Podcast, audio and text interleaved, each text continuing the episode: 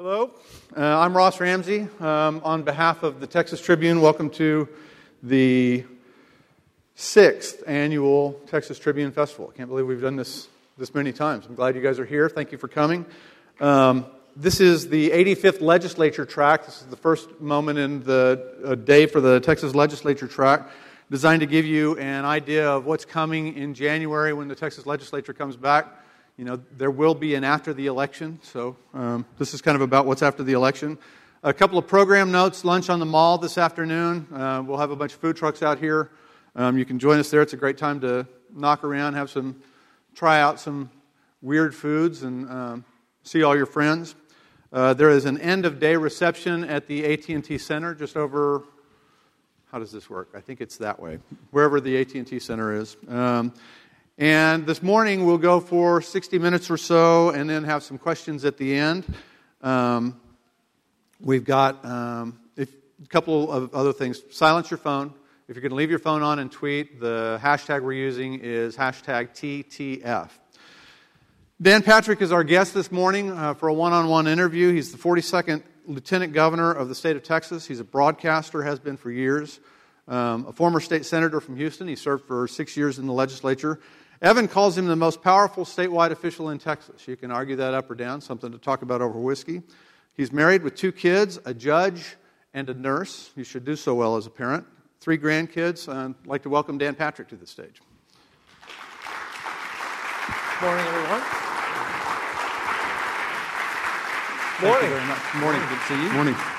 We now have four grandchildren. So we, we, oh, we've four grandchildren. We four. you need to update your bio. Yes, I do. Yeah. I do. Um, and by the way, before we start, I'm not running for governor. I'm not running for the U.S. Senate, and I will not serve an administration with Trump when he wins. I just want to get that on the record. That's all right. Would any, you know, this is a sidebar. We'll come back. We'll, we'll, come back to that. We'll just okay. leave that. We got to talk about the news. Um, Ted Cruz has finally come to the Trump camp. Yes. Um, tell me about it. Well, I think it was the right decision. Uh, you know, I was very uh, open in my comments at the convention because uh, I, I think I'm the only elected official in the country who was chair for Ted Cruz in Texas and now chair for Donald Trump. I'm I not mean, sure anybody's ever been chair for two different presidentials in the same year. We'd have to, we'll have to send the fact checkers out. Well, you know, the truth is we've had very few presidential years where you had 16 or 7 people running. Right. So a lot of campaigns built up their teams in various states. But I said at the time I was disappointed um, that he didn't support the nominee in Cleveland. And so I think it was the right thing to do. He's a thoughtful person. Sometimes tough campaigns. It was a tough campaign and a long campaign. When you right. work literally, I was on the trail with him in South Carolina and Nevada and uh, Iowa and worked with him a lot. And literally, they start at 6 in the morning and finish at midnight. It's, you're tired. Um, Did he make a mistake in July? Did he make a mistake in not, July? Not endorsing? Was that a mistake? And, and the, the, the I the twin to that question is: Did he mistake do a mistake yesterday in the way he came back? It looked like he drew a line and said, "This is a matter of principle. I can't support him because of this and this and this." Yeah. And then yesterday came out and said, "Well, I'm undrawing the line." Well, I, you know, I thought it, I th- was disappointed in, in, in July. In July, uh, but I think yesterday was the right move, and and not your typical media, because you and I get along pretty well, and, and, I respect you. No, I mean, I respect you, and you've always been fair. But it's no matter what you do, you're criticized. So if he doesn't, you know, if he never comes on board, well, shouldn't he have come on board? And if he, he did the right thing, in my view, and now he can be criticized. So that's just the life we live in today, right. whether it's social media or mainstream media. And so I think it was the right decision. You support your nominee. No one's criticizing, I don't hear anything from the left over Bernie and Hillary uh, you know, he came on board after they had a pretty tough campaign. No one's questioning him. It, it's the process of, of, politics. I'm disappointed that others aren't. I mean, John Kasich was here last night. I was in Cleveland. It's his home state, and he didn't even come to the convention. Right. I thought it was rude, quite frankly. Right. Didn't even come to the convention. To Would Cruz have been better off in the 2018 reelect had he just at the July point said, "Okay, I'm with the ticket." blown all that off. Does he is he strong going into 2018? I think he's still strong going into 18. Mm-hmm. Uh, you know, you you have a senator who's still popular. Uh, time heals, just like it heals between candidates. Sometimes it heals between voters and elected officials. So I, I, think he's fine. I think he's, he's the favorite to win it in 18, is, is my thinking. Don't even know if he'll have an opponent. You think it would primary or general? Well, he'll have a general opponent. Right, right, right. Um, we'll all have a general opponent. I mean, Abbott will, myself. I, that's what I assume. Let, us talk about the session ahead. Yes. Um, you, um, you're also going to be on the ballot in 2018. I don't yes. know if that's a consideration here. Uh, there are a bunch of issues that I want to touch on, but I want to start this um, briefly asking you what are the two or three things you want to get done in this session as you go into this? What are your priorities? Well, Senate Bill 1, and I think I saw Senator Rodriguez here. Is Senator Rodriguez here? Uh, welcome, welcome, Senator Rodriguez. I, I saw you from behind, the, yeah. from behind the curtain. Uh, we had a good time in El Paso recently. Uh, Senator Rodriguez was very kind. We had a very good session, by the way. Before we leapfrogged eight, the 85th, let's look at the 84th. Okay, hurry, I got a whole page yeah. of this stuff. We, we, had a great session. Um, there was no drama. Uh, we were efficient. Uh, we passed over 1,200 bills, and less than 30 were on partisan lines. I mean, think about that. Yeah. That means the Democrats and the Republicans worked together. It was a very conservative session, the most conservative session. But uh, the 20 Republicans and 11 Democrats all worked together. And so, one of my priorities is to be sure that this session runs as efficiently as the last session. Um, and so, I, you know, that's, that's always a number one goal to get our work done. Mm-hmm. In terms of policy issues, uh, Senate Bill 2 will be property tax relief. People are desperate, and businesses are desperate for property tax relief. Where are you going to get money for property tax relief? Uh, let me list the other items and then yeah. we'll come back and go into detail if that's okay. So that's a school choice, major issue, I'm sure we'll talk about. Uh, I want to be sure that every a patrol officer in the state, we have about 80,000 police officers in the state, troopers, constables, sheriffs. Uh, I want to be sure that all of those on patrol have the latest in technology and bulletproof vests so that uh, uh the vest can absorb an assault uh, round. And I think it's time for the state to step in and pay or partner with the cities, but some of the smaller cities can't pay. So um, I think the, uh, I'm going to be advocating for our senators, Republicans and Democrats, to protect our police officers from that. I, I, I lived Dallas for those days because at the time, and I'm so happy our governor is, is on the men and, and on the road again. But you know, he came up for that press conference, but, but I was there most of the, most of the time, went to those funerals, uh, went to the homes of, of the uh, families. Um, and every one of those officers had a bulletproof vest on. So we need to have the latest in technology, and we need to pay for it and protect our officers. They protect us. Um, I am going to address the issue of, of uh, keeping men out of ladies' rooms because I think women deserve uh, security and comfort and safety um, and respect. Uh, I don't want 16 year old boys showering with 16 year old girls uh, in the, the shower. Uh, I want to pay I want the state to step up and pay for tuition set asides. And we can talk about that. Something I learned on this campus in 2009, which maybe some students and adults in here still don't understand how it works. The, most of the legislators didn't. I discovered in 2009. Um, we shouldn't have parents being taxed, which they are, up to 15% on their tuition bill to pay for another student. The state ought to, if, we're going if, we're, if we want to help needy students, right. let the state step in. Don't add that to the cost of which is already increasing tuition. So those are some I'm, of the issues. I'm keeping score over here. Sure. So that's the second time you've spent money. Um, the property tax thing is going to cost some money. Where are you no, going that's not going to cost any money. You're going you totally to... missed this. Okay. Um, property taxes are property taxes are collected at the local level, cities and counties and school districts. And they've been going up on average, depending on the appraisal year. But if you look over time, about 7, 8, 9%. Um, in some counties, Dallas County this year, it was going to be a 12.7% increase, I believe. Mm-hmm. Um, on businesses, there is no cap. Uh, on your commercial property, so your taxes can go up 15 or 20 or 25 percent. So, what we want to do is make sure that your property taxes do not automatically, without your say, without your vote, go up more than population inflation a year. So you're not cutting taxes. You're not. You're talking about we're, limiting the growth we're, of taxes. We're reducing the levy on your tax bill okay. by reducing the growth, which will cut your taxes in, in the future. Because look, in our state government, and you follow our budget, you know, we stay under population and inflation, a 3 to 4% increase. But our counties and cities and school districts are growing at 7 and 8%. Very few people, Ross, are getting a 7 8% raise a year.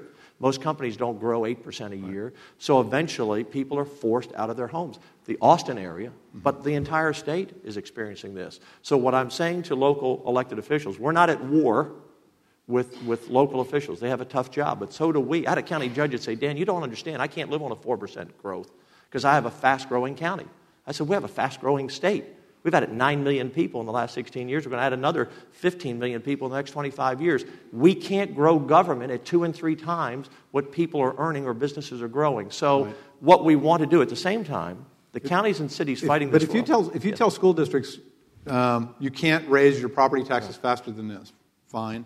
Does the state have to step in and make up for some of that growth itself? Is that No. going to cost the state No, here- some money? Because here's- that's a water bid. Yeah, no, here's how we address this issue. Um, and it's, it's a great question. Is uh, the cities and counties, they have their lobby associations. They're trying to say that Dan Patrick and, and conservatives, and by the way, Democrats, this issue is supported when you poll it by Democrat residents and Republican residents, because property taxes are a nonpartisan issue. Everyone's taxes are going up. But, but the issue is we're not capping what a county or city can do. Right. They can raise the rate if they need more money. I'm just saying they need to come to you and make their case to say, okay, I need more than 4%. We'll come to you and make the case, just like you do on a school bond. I mean, Frisco, for example, Right. uh, just a few months ago, uh, had, uh, they wanted to increase school taxes by 13 cents. The voters rejected that. So, what we want to do is we'll give the school districts, we'll give the counties, we'll give the cities the ability to increase more than 4%, not their rate, but grow it more. but I want to give people the chance to vote on it. Right. And, and then, uh, if, if, if the school makes the case that they need money, if the city or county says, I need police, I need fire, I want a library, I need a park, let the people decide yes or no. And, and right now, we have taxation through evaluation without representation. And people can't afford it, Ross. And, and if I, I've said this publicly, so I'll say it again today.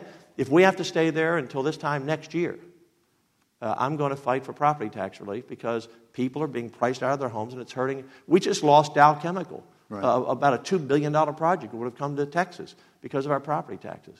Um, we have to address that. Okay. What do you mean when you say school choice? Every year, this is a. And I'm not, not hanging No, this no, on no, you, but fine. every year when we I'm hear school hang it choice, on- hang it on me. It's Hang a it different. It's a different thing. So one year it may be vouchers, one year it may be scholarships, one year it may be tax set asides. Tell me what your plan Well, or what your proposal is. I've always supported school choice, and, and there are lots of different proposals. Right. But when I became education chair in 2013 is when I had actually had a chance to do something about it. Right. and was in a position, at least some level, as, as a chairman. And uh, we looked at various, various programs. And the program that we're looking at right now is, is, is ESAs. I don't know what the, the senators will finally settle These are on. education savings accounts. Education savings accounts. Um, we, right now, we have, I think, 23 states with some form of school choice. Um, through, uh, and we have about 17 states with some sort of business. You know, there may be small programs, big programs. We have five states with ESAs. Here's the bottom line. And I've been doing this in speeches, we'll continue to do. I don't want to take all the time here on this one subject, and I know you don't, but I want to give you a real quick example. Is there anyone in this room if, we, if I ask Senator Rodriguez to, to carry a bill that says you cannot, even if you're paying for it, you cannot send your child to private school. Anyone want to raise your hand saying you want to stop people from sending their child to private school if they can pay for it? Okay, so we've all in this room answered the question. Include, do you want to raise your hand? Would you support that? I'm just watching. Okay. Here's my point. All of you have just agreed that if you have money, you should have school choice. So we have school choice. And the second part of Well, that the is, but wait a minute, the second well, part the of issue that where this has always gotten hung isn't on school choice. The issue where this has always gotten hung is on: Are you going to use taxpayer money for private schools? And here's the answer. So when that child, and maybe some of you had the, advent of, uh, had the opportunity, rather, of going to private school, when you don't show up at class because your parents sent you to private school, did we, did we take any money away from public education? No, you didn't show up. So the school didn't lose anything. Because if you make the case that school choice costs the education community money, you'd make the case that if your parents are sending you to private school, they should still pay for your empty seat. So if a rich person, or maybe two people working an extra job just to get their kids to a better school, if they can send their child, they don't cost the school district any money for that seat. The child's not there. Right. Now let's take little Johnny Smith, whose parents just got a job in Virginia. Should we pass a law saying that Johnny can't go with his parents to Virginia? Of course not. Do, does the school district lose any money when Johnny leaves and goes to Virginia? No, because they're not teaching that child. Right. Now let's take the third child a child whose parents are poor, a child who can't go to private school and parents aren't moving. But the state steps up and says, here's an education savings account. The same amount of money, or, or a portion of it, that you would have to go to school, you as a parent should have the same right as a rich person to pick the best school for your child. How's that different from a voucher? You can call it anything you Well, want. but it's basically, I mean, conceptually, this is a voucher program. Who cares what it's called? I'm- Well, I'm just- here's, I'm- here's what i care trying to- about. no, hold on, here's I'm what I care about, it. Ross. I care about that poor child in a failing school that has a history of failing to have an op- the same opportunity as every other child to go to, to a private school. And if that child is not in that seat in the classroom, it doesn't matter if it's because they were rich and they never showed up. It doesn't matter if they moved to Virginia with their parents. That child is not in that poor performing school. Right. So we're not taking any money away from the education. They're not teaching that child. I'm saying that it's a civil right of every parent to choose the best school for their child. We have 8,500 campuses in Texas, roughly. 6 million kids, roughly. We have 350,000 teachers, roughly. 1,200 school districts, roughly. Most of them are really good. Some of them are great, but some of them are terrible. We are now grading our school districts A through F. In a few years, So on a you- bill we passed, each school will be graded A through F. Do you want your kids to go to an F school? You would only do this as a bailout if kid's in a bad school? No. It- it- So you would do this for a kid in any school? Any school. Now, we may, And, we and may why means is it not, test it. Why We- is that not a diversion from public education? I just money? explained it to you, Ross. Hold on a minute. I Why is, it not a, why is it not a diversion from public schools? Why does it not hurt the public school system to take money out of it? It's not up I'm, I'm to just, the, I'm asking, you know, I just explained it to you. We're not taking money out. Where'd the, money your come, where'd the money come from? The money, the money, Where would the money have gone if you hadn't started an ESA? it would have gone to the school if the child was there. But if the child's not there, the school doesn't need it because they're not teaching that child. Let that child have the same right as that child who's wealthy. Let's, are you for only wealthy? That's why I, the reason I asked the question. Would anyone in here support Senator Rodriguez carrying a bill that says we're going to stop people from sending their kids to private school? Let me make the same case for homeschoolers. Do you know, and, and there are a lot of young people in here who may not know this, in the 1980s, if you homeschooled your child, you could be arrested and sent to jail because it wasn't allowed? And we had these same arguments. Oh, no, it's going to ruin public education if we allow homeschool. We now have 300,000 children roughly in homeschools. The school districts, you can make the same argument. Well, what if those 300,000 children showed up at school? We'd get all that money for those children. Right. They're not there. As a matter of fact, about one out of every seven children in Texas go to a private school or homeschooled. About. They're saving school districts money. They're saving the state money because we'd have to pay to educate them. So these parents who homeschool or pay to send their kids to private school are still paying school property tax. Okay, let me ask you a second question behind this. so If- does that make sense to you that, that we're not taking money from the system because the I- child's not there? I understand your argument. Um, if, Thank the, if the um, I consider that a victory. if the private schools, I didn't say I agreed with it. I said I understood it. If the private schools, if the Well, why wouldn't you Hold on, agree? Why wouldn't well, you hold on- agree giving every child the same opportunity? Hold on a second. Why wouldn't you agree to give every child the same opportunity? Tell me. If the private schools, I'll, I'll circle around to that. If if the private schools are getting what would otherwise have been public school money for these kids, are we going to follow with? We want to see how you private schools are doing. We want to measure how you're doing so that we're not spending money on ESAs to put kids in poorly Man, performing private right. schools. Guess what? Guess who's going to hold those schools accountable? The parent.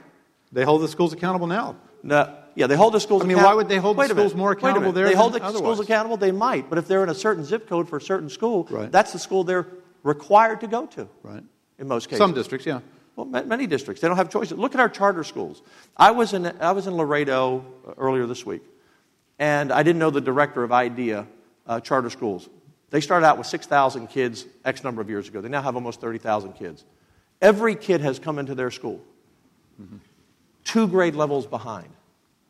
Some more, maybe some a year behind. Every student, according to the director, who stood up and spoke at, at the chamber meeting or the business meeting I was speaking to. They have a 100% graduation rate. And 90 some percent of their kids go to college. We closed down bad charter schools. Right. We passed a bill. I carried the bill in 2013 to expand charters, but close down the bad ones. Would you close down We do that. bad private schools? No, you know who closes down bad private schools? Because that's free enterprise. You're going to start going down and close bad fast foods you don't like? I mean, we don't close down private business, Ross. Right. You know who does? The customers. If a private school is not doing the job and the kids aren't doing well, the parents won't go and they'll be out of business. My point is, we know that just because you're poor in Texas and in a bad zip code with a bad district doesn't mean you can't graduate from high school and have a great future. Okay. Because we see it in KIPP Academy, we see it in Yes Prep, we see it in IDEA. Why is this going to be an easier sell this time? This has been a I very hard rock. This has Well- been a very hard rock to push up the hill, as you know. Um, because it's the right thing to do, because Democrats and Republican voters support it. Do you have the votes? I guarantee you, What Senator Rodriguez. He's on board? Yeah, no, I didn't say that. I'm saying I guarantee you. I don't know. I don't know why he wouldn't be. I don't want to put him on the spot, but I guarantee you, if you poll it in his district, probably 60 to 70 percent of his parents would like to have a choice because they have some failing schools in El Paso in his area. But we passed a school choice bill last session out of the Senate. First time ever in history with money attached. Mm-hmm. Now, the House didn't give it a vote. My job is to Right. Do what I think is the best for Texas. This is clearly the best thing for parents and students. The best thing for Texas, and get it out of the Senate. Once it gets to the House, then other people have to help, and, and we'll encourage that as well. Let's go to higher ed for a minute, the other place where you spent some money. So the set asides is the idea So far, here- I haven't spent any money. Well, hold on. The idea far. here is that some students are paying tuition that subsidizes All students. other students. Yeah. Did you all know that? I don't know how many students of you here UT. Did you all know that? That about So- 15% of your tuition goes to help another student? So if you take away, if you undo that, Yeah. where is that money going to come from to support the other students? We're going to find a, we're going to find a place in the budget if the senators See, will that's, support that's where I was saying, where are we spending this money? You, you don't have to always grow the budget, Ross. I didn't say you had to grow the budget. Just where, where does the money we'll come find, from? You know, our budget's $100 billion. We'll, we'll find places to find the money because I want to give students in need. Senator Hall, welcome. I didn't see you there. I hope I didn't miss any other senators. We want to give, we want to give students in need help. There are many students who need help to go through school, without question, need financial help. But I don't think it's right to put it on the backs of another student who may. Think about How, this for how much money is set aside? Uh, set asides work out to about, there's two set aside programs. One started in 75, one started in 2002. I wasn't here for either. Um, but the, uh, it's about 250 roughly million. Um, So you have to locate, I'm Yeah. being careful here, right? You have to locate $250 million Yes. in order to make I think it's important. Okay. I think it's important. We don't want to take away the money from the students who need help, but I don't want to tax another student who may be working a part time job to pay his way. You don't know at Who has point? no say. Look, I saw some people raise their hands. That gentleman back there. Um, you may or may not, I don't want to point you out, but look, if you want to do that, then volunteer and say, I'm happy to add 15% to my bill to help another student um, to go. But you ought to have that choice. We shouldn't tack it on you because let me tell you what's really bad about that. If you take about 15% and a person's borrowing money, now they're paying interest on a student loan at 6.5% to help another kid over 20 years. It might cost them, depending on what they're paying, eight, nine, ten thousand dollars. It's this- a lot of money. Is the state, When you go to a broader interest- question about tuition for a minute. Yes. It's too is high. The, is the state, is that because the state is not paying its No, it's- share? no, it's Is it because no. education costs too much? No, it's because Are they spending too much at universities? From 2002 until 2014, the cost of education in the state of Texas, on average, the charges to students have gone up 147%. But how much has the state's share of that gone up? and your personal income has gone up 32%. And the state has continued to spend more money in real dollars on higher education. As a but share- even as a share we- of the total, Ross, I can't. I can't keep up. Uh, yeah, you know why it's going down in cost? Because they're up here. So, We, even we can't keep up. so are the universities spending too much money? Absolutely. What, what- what do we need six or seven hundred people working in an administration building on a campus? I want to know. I want to, and do you know of that 147 percent increase from 2002 to 2014? That about a, most of it has gone into administration, about two to one over going into the classroom. It's, higher ed is, you know, we have a situation in government. We have bid contracts. In higher ed, we have many situations no bid contracts. You know, does that mean does that mean they're not paying attention to what they're spending? So, you- Um, so to, we have to we have clear, you think the state's basically spending enough? We're, we added That- last that- session. We, we we added about 250 million. We increased spending on higher education last session nine percent, Ross. Mm-hmm. 9 percent, and we passed what are called tuition revenue bonds, which are really a, a misnomer. Tuition revenue bonds sounds like we allow a school to, to have a bond to build a building or whatever they want to do with it, and the tuition will pay for it. No, we pay for it in the state. So for the first time in a decade, we passed tuition revenue bonds, $3 billion worth. Right. So last session, the, the Republicans and the Democrats together in the Senate and House increased higher ed spending about 9%. We passed $3 billion in new bonds. And what happens? Within 60 days, most of the schools are raising tuition.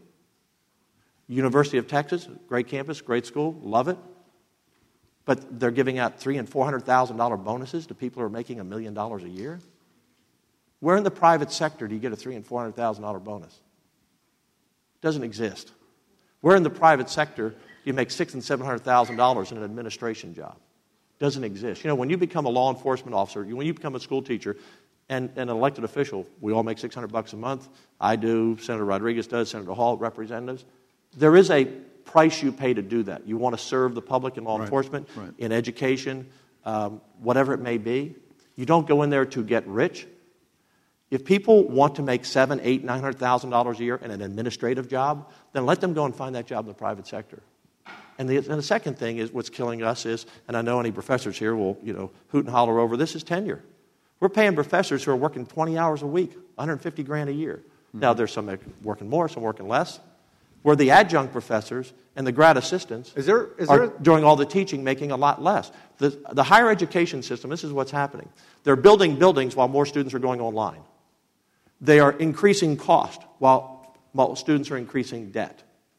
They're losing their customer base. And in any private sector, if you're losing customers and you think the way to, to make the books balance is to raise the cost, eventually all your customers go away. You're going to see public universities go out of business, not, not, not ours in Texas, but around the country, because the students are going to quit coming. and They're taking Why not ours in Texas? I mean, they're doing the same thing everybody else be- is. because we're going to we're going to do our best to make sure that doesn't happen. And I, and, our, and and the other thing in Texas, the University of Texas A and M have this wonderful pile of money, about twelve billion dollars from oil royalties that nobody else has in the country.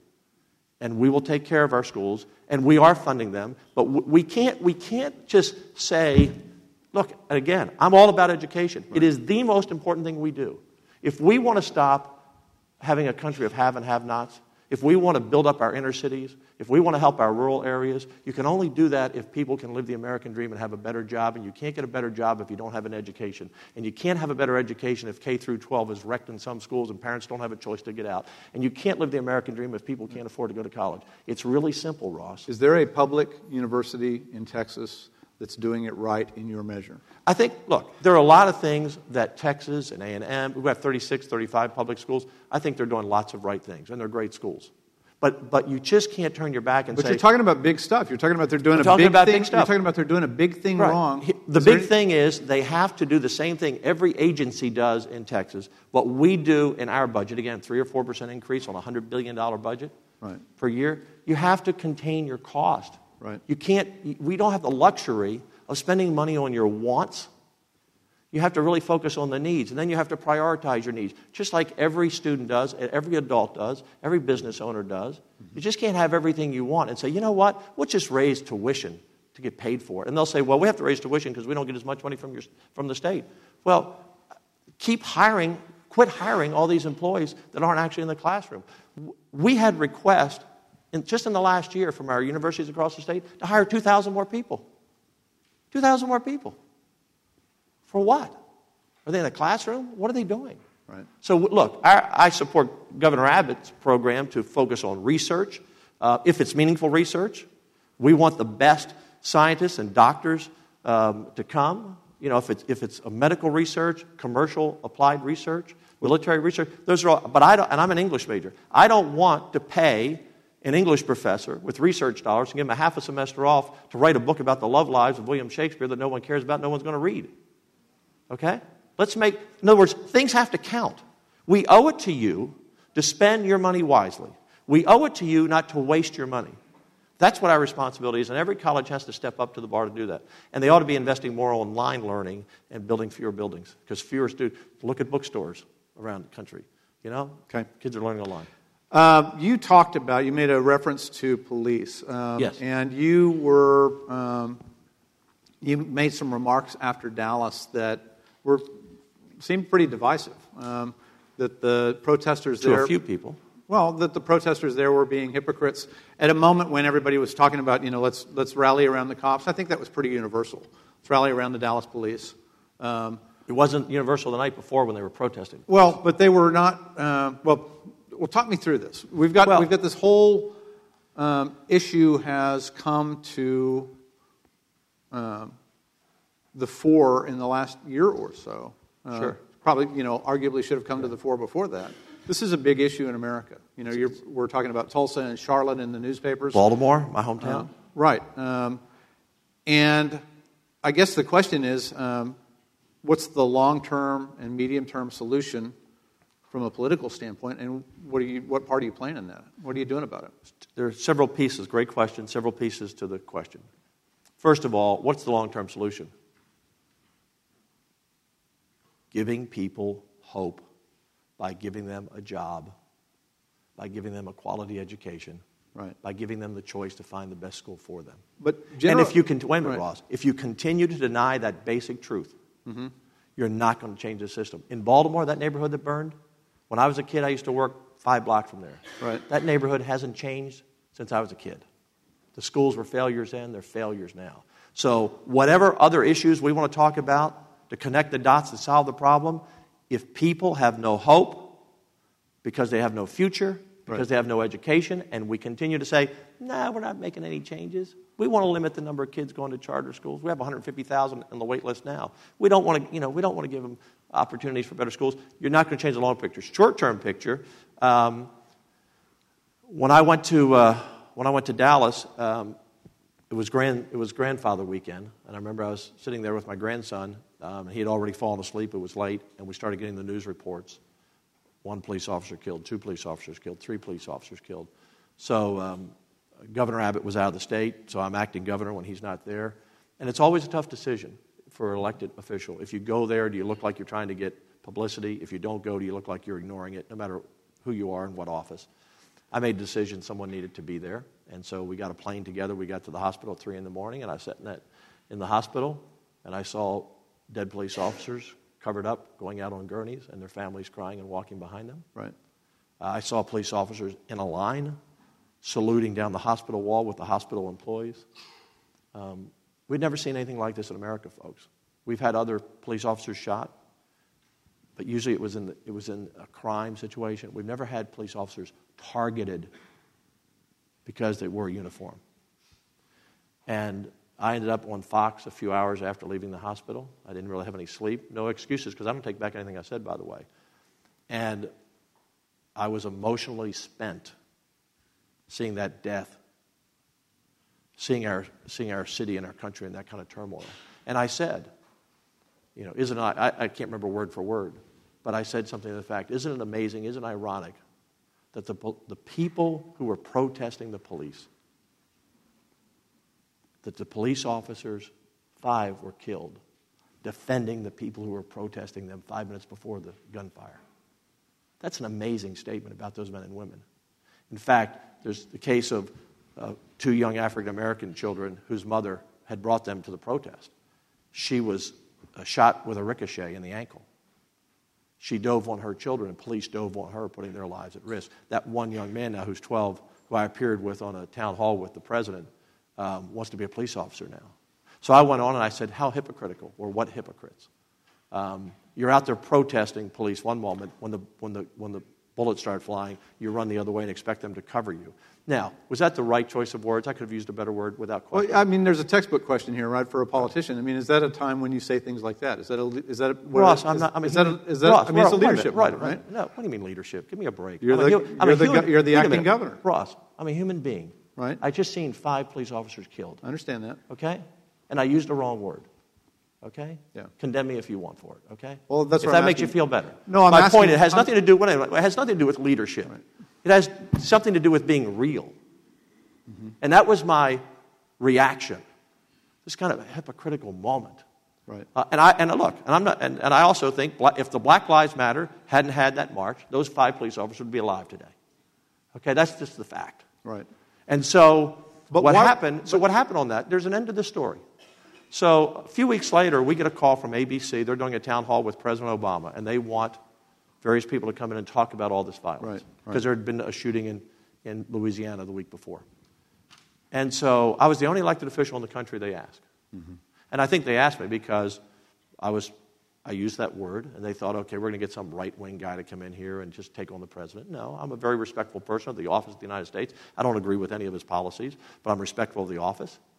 And I got there to the studio like this. We were in a, a round, a, a round uh, event hall, and he was about an hour late.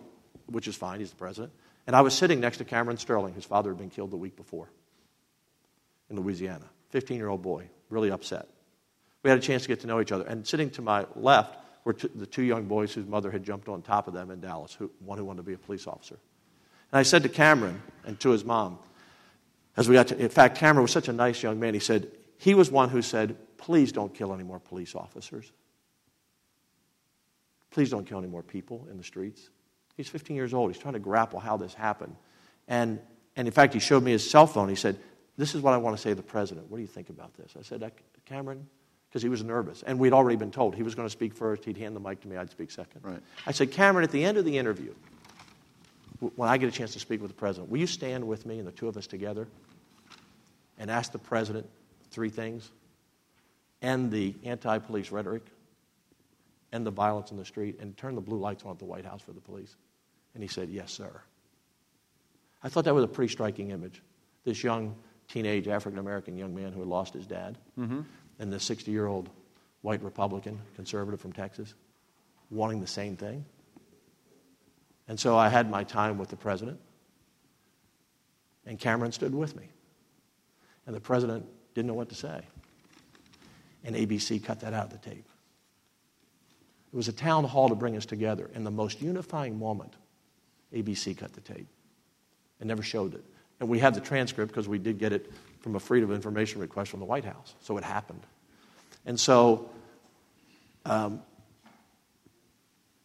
we have a situation in this country where we have to stop this anti police rhetoric and we have to solve the problems in the communities because obviously there are problems. But we also have a situation in this country that we haven't talked about that is if I'm a minority and I'm dr- doing my business and I'm driving around in a city, I'm going to be treated differently and sometimes dangerously differently than a white person in the same situation.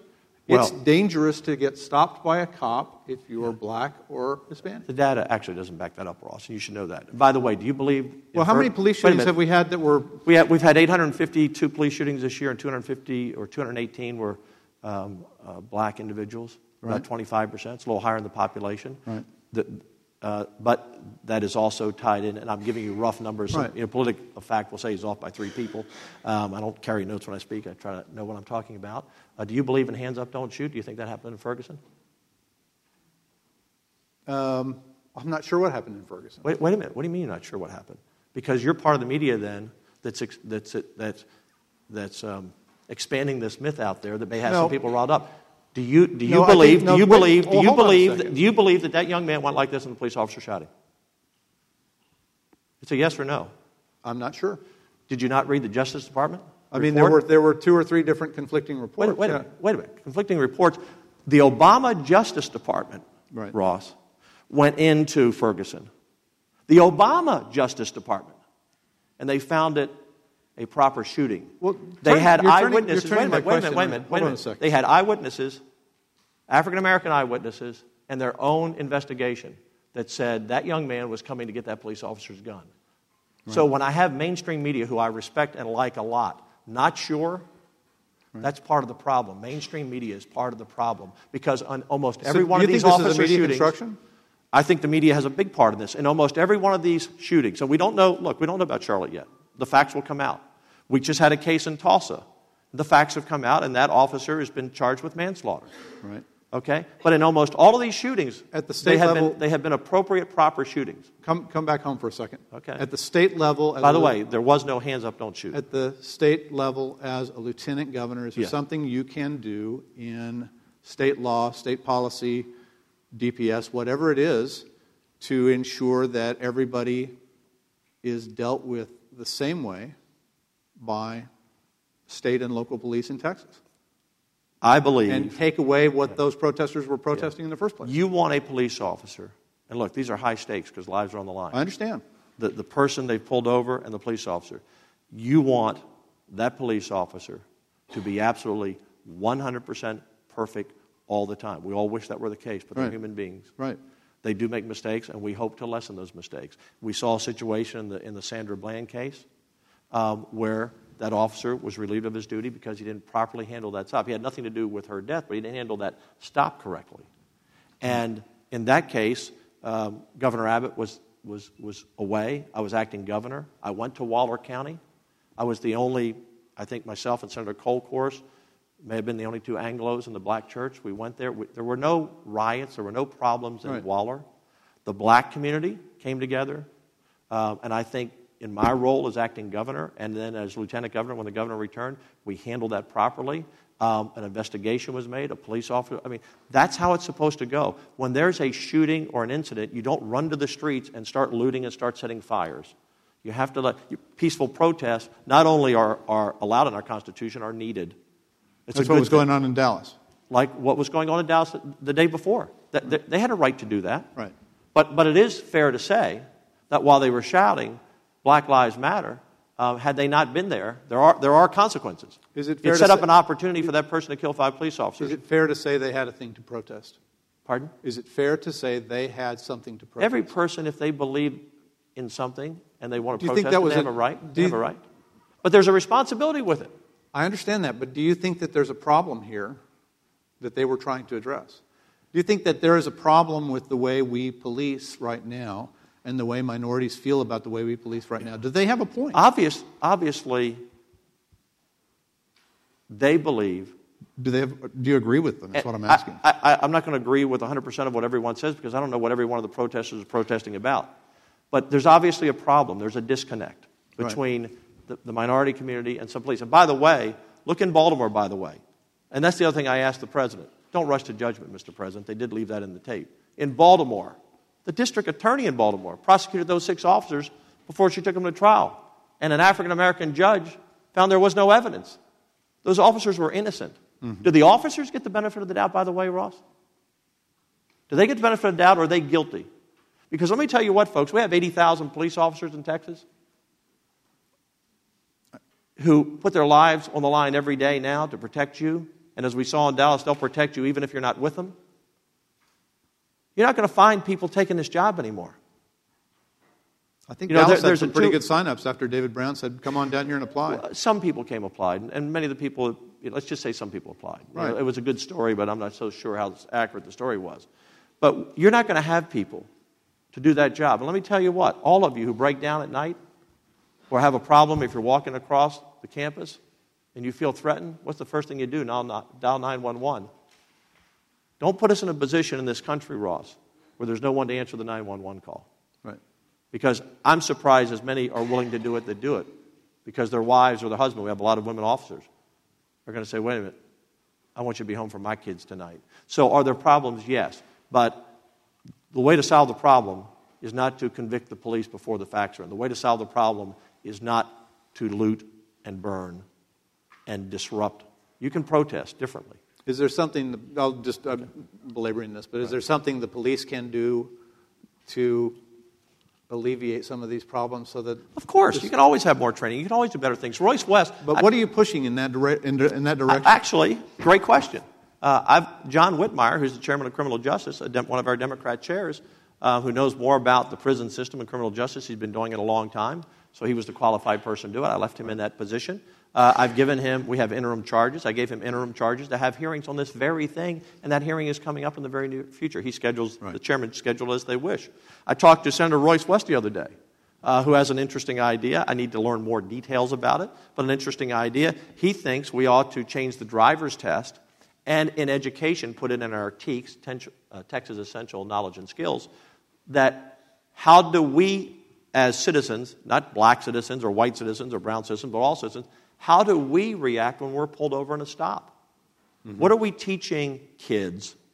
What are we teaching young adults about how to respond to a police officer when you're pulled over? Some of us are told early on. Right. Some of us obviously are not.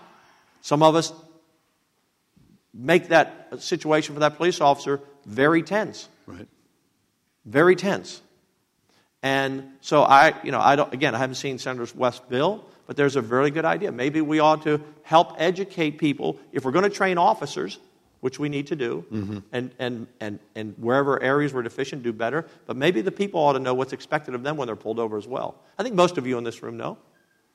Most of you in this room know, Let's but talk, not everyone obviously does. let's talk about um, the border for a second. Um, the legislature was in a, an unusual position in um, 2015 where they had a lot of money. Yes, and they had that is a, unusual. they had a present tense problem. The thing at the top of everybody's list, you know, Republicans and Democrats' list of most important problems was immigration, border security. Right. Uh, the legislature had the means and the desire to spend a bunch of money on that. Yes. Uh, $800 million. Yes. What are you going to do next time? And what, how are you measuring what we're getting back? What, but for that $800 million. Great question. Um, great question. Uh, when I campaigned for lieutenant governor, I campaigned on increasing our budget to 800 million. Uh, we passed a budget for 800 million. Um, the House had a bill, bill about for 500 million. We work together as we do. Sometimes they have a different view of things, and, and, and they get their numbers. Sometimes we have a different view. We get our numbers, but we spent 800 million, increased it from about 250. We've added uh, 761 full-time permanent DPS troopers on the border. Uh, we've added 30 Cortina units, which are a joint task force between Border Patrol and state troopers. Crime in McAllen, Texas, one of the biggest cities on the border. I met with the, I met with the police chief. I went down there with Senator Rodriguez uh, because originally there was some pushback when Perry sent the guard down originally, and we kept the guard there. Senator Hinojosa. Uh, so, uh, Senator Hinojosa, what did I? I'm sorry. Yeah. Senator Hinojosa. And so I walked into a room about four months ago uh, with police chiefs from the Valley, sheriffs from the Valley, elected officials from the Valley, not knowing what they were going to say. Mm-hmm. Guess what they said? Crime has never been lower in the Valley. Keep the money coming. The McAllen police chief said at its highest peak, there were about 2,000 cars stolen a year, probably less than 200 this year. It's working. And, you know, we had to work through it. And one of the reasons, one of the reasons we increased the budget, we increased the time that our troopers work from an eight-hour day to a ten-hour day to give us more effective officers. But we've added officers. We're adding a Texas Ranger unit. Um, so it's made the valley probably as safe as it's ever been. And the local elected officials, who are all Democrats, said, "Governor, keep it coming." What's the rolling So we're gonna cost? What's it going to cost this time? I don't know. Well, you know, Is it another 800 million? I don't, it's not going to be another 800 million. I don't know what, you know, look, I'm going to make DPS have to um, justify everything they want, Right. just like I want the University of Texas and every Right. other college to justify what they want. Uh, but uh, Colonel McCraw, Director McCraw, is doing a fabulous job, and, uh, and it's been effective. Now, let me tell you why it's important. Just in the last 60 days, you know, we've added, we now have 4,270 cameras on the border. Five years ago, we had a couple of hundred. I've been down on the border many times. Those cameras pick you up as you're walking along everywhere. We now see what trail you go to. I mean, we're really doing a better job. If we had a federal government that would put in the same effort to secure the border like we are in Texas, we could solve most of the problem. But we've apprehended on these cameras 15,000 people crossing the border in the last 60 days. We've apprehended $55 million in drugs in the last 60 days. We've, at, we've, we've, ap- we've uh, confiscated $5 million in cash in the last 60 days. Extrapolate that over the last couple of years, it's significant. Now, most people, look, I, I said this during the campaign. Governor Abbott and I got f- nearly 50% of the Hispanic vote on a strong border security message. That's the highest number of Hispanic voters supporting a Republican candidate in the country, in the history of the country. And why? First of all, it was our pro life message, our school choice message, our jobs message, um, smaller government, lower tax message. But everyone wants a secure border, they want law and order. We need Washington, and I blame this on both parties. Bush had a chance when he had an all Republican Congress to fix legal immigration. He didn't. Obama had a chance when he had all Democrats to fix it. He didn't, which would lead you to believe that neither party really wants to do it. But people should come to America in dignity. It would be better for them to pay the government a couple of thousand dollars for the processing to come here than to pay the drug cartels 10000 It would be better to come here and not live in the shadows than to die in the We pick up, you know, 100 bodies or so every year of people who are left to die in the desert. People suffocate in the back of an 18 wheeler. Many women are raped or sexually assaulted as part of the, of the drug cartel's cost to come here. As a Christian nation, that's not a border policy. So we need real legal immigration um, reform in Washington. And once we have it, people will stop coming here illegally, except the criminals. Most people that come here are coming here for the American dream. But we have a lot of hardened criminals coming here. From 2008 to 2012, we arrested 147,000 people in Texas. We charged them with 447,000 crimes. They were all here illegally. These are thugs. These are criminals. These are gang members. We estimate we could have 70, 80,000 gang members, MS 13, in this state who have come here illegally. Your lives are at risk My number one job as lieutenant governor, Greg Abbott's number one job as governor, every elected official, Jose Rodriguez, Bob Hall, is to protect your safety and your property, first and foremost. And so we have to have a secure border. I haven't even touched on terrorism, yeah. potential terrorists that are coming here. So we have to do it. Okay, uh, we're going to take a few questions. There's a mic over here and a mic over there. Let me ask one while uh, folks are lining up. We've got just a few minutes for those. A quick question on local control. This is a developing and looks like a long term fight tension between the state sure. and, and the local communities. There are a couple of prominent issues where the state hasn't been able to get a state law and has talked about having right. getting rid of the patchwork of laws. A smoking ban is one. You know, we've got smoking bans in a number of cities. We don't right. have a state smoking ban. Texting while driving is another. Right. You cross a city line and you have to put your phone down or pick your phone up or whatever.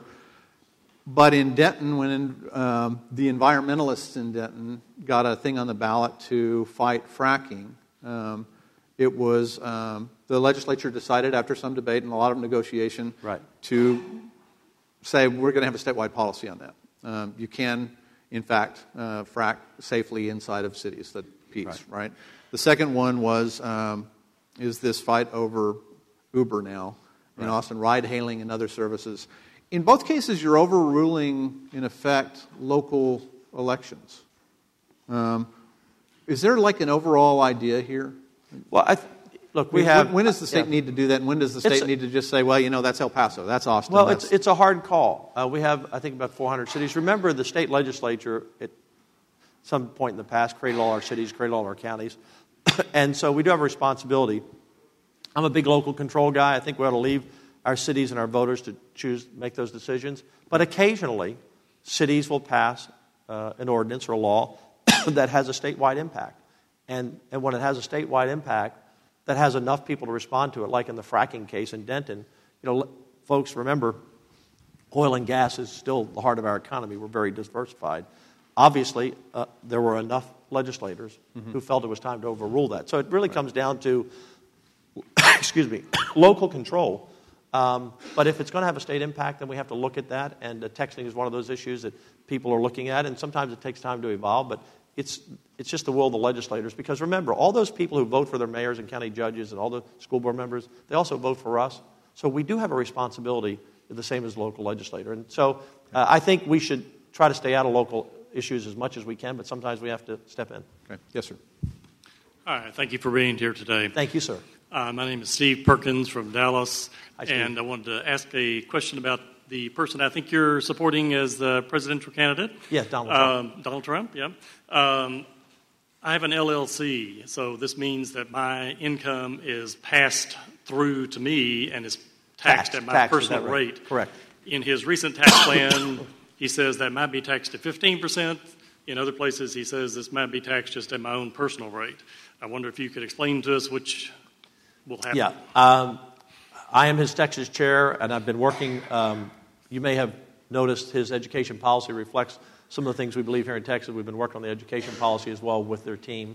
Um, hi, Dawn, Don Buckingham, uh, our incoming senator. Didn't see her. Did I miss anyone else here in the Senate? Don't want to miss my senators.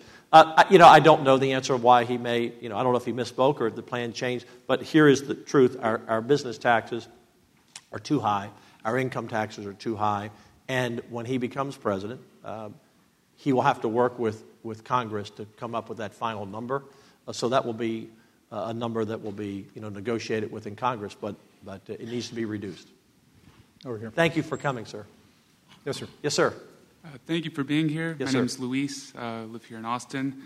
My question is about school finance because Speaker Straus in the House has made it a priority yes. to address that. Um, and leaving school choice aside, because um, average daily attendance in WADA and empty seats do have an impact on the amount of money a public school will get. Um, my question is how do you plan in the Senate to address fixing a quote unquote Byzantine system? Sure. Uh, I've been on education uh, as long as I've been in the Senate. Uh, I was on it for eight years. I was vice chair, two sessions, chair, one session. If you haven't noticed, I'm really passionate about it. I want us to have the best school system we have, but we have to be reasonable. The taxpayers can only afford so much, so everything has to be um, efficient and we need to spend money where we need to target it. And, and by the way, school choice chart, it's all part of that. And when I, by the way, when I talk about school choice and charters, it's still going to be a small percentage of our students. 90% plus are going to be in our public schools, so our public schools have to be really good. Uh, I look forward to seeing what the speaker uh, has to offer. Look, he has some ideas. I have some ideas. Uh, I'm open to hearing what he has to suggest. Uh, I hope he's open to hearing what I have to suggest about school choice and other issues, uh, because I think any rewrite of the, of the school finance plan, first of all, we may need a year long special session to do that.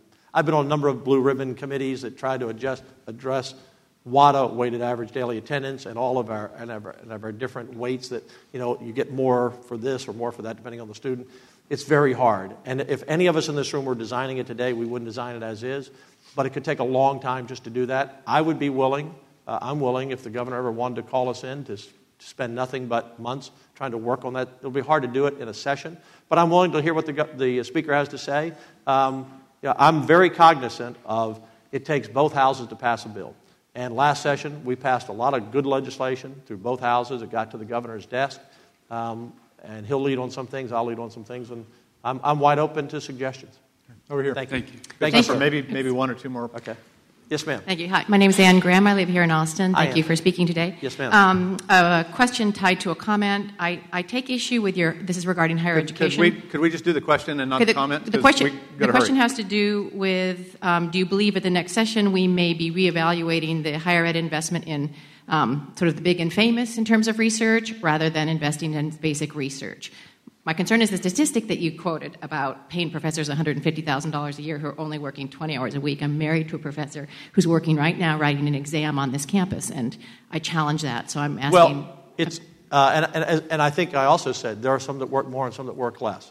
Um, I, I believe that we have to be strong in research, uh, but it has to be research that's actually going to have an application that's going to improve the lives of Texans and Americans and not just something a professor may want to do. So I kind of support the governor's direction on that. I think he had a very good plan last session as we move some money uh, into more research. So I, I support that. But we can't, we can't be paying administrators six and seven hundred thousand dollars a year uh, for jobs that someone would take for two or three um, and still be well paid.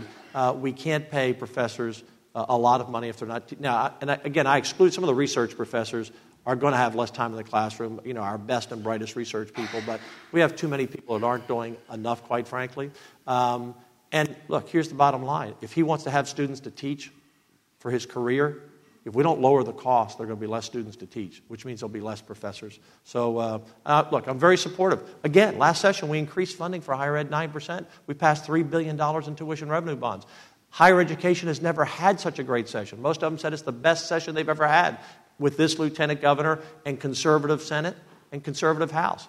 We did, we went over and above, and they still raised tuition and all these salaries. We just, you know, you just can't, you, you have to run higher education better than it's being run. I'm Thank afraid, you. I'm afraid, afraid I've got to call time on all the questions. Um, we're out of our hour. I really This is- appreciate this your is time. fast. One Get more? One more, Ross? Oh, come on. Okay, she says one more. It's always the one more if that it's, gets If it's you. fast, Hey, yeah. hey, Governor Dennis Borel with the Coalition Dennis. of Texans with Disabilities. Hey, Yes. the biggest threat to the independent living for people with disabilities, group we both care about, is, it, is an inadequate workforce direct services. Is this next session one where we can look at at least addressing a meaningful wage increase for those lowest paying jobs? Well, as you know, um, uh, I have raised personally through my business over $15 million for children with disabilities in the last 10 years. Uh, last, uh, since 1988, not last 10 years, the last 30 I forget how long I've been involved in the children with disabilities with Be an Angel. My, uh, my focus has been on children and adults with disabilities my whole life. Um, I passed the bill, or we passed it finally, cameras in the classroom to protect our students. Uh, and I understand the, the compensation for those workers is crucial because we need dedicated people to do that. I, I hear you clearly. I'm always supportive of doing everything we can to, to, to help people with disabilities and children with disabilities. And I've done it personally uh, as well as professionally and politically. Thank you. I'll look Okay, forward that's to a the wrap. Can you give a hand Thank to you. Dan Patrick, the Lieutenant Governor of Texas? Thank you Thank all. you very much. Thank you so much. You bet.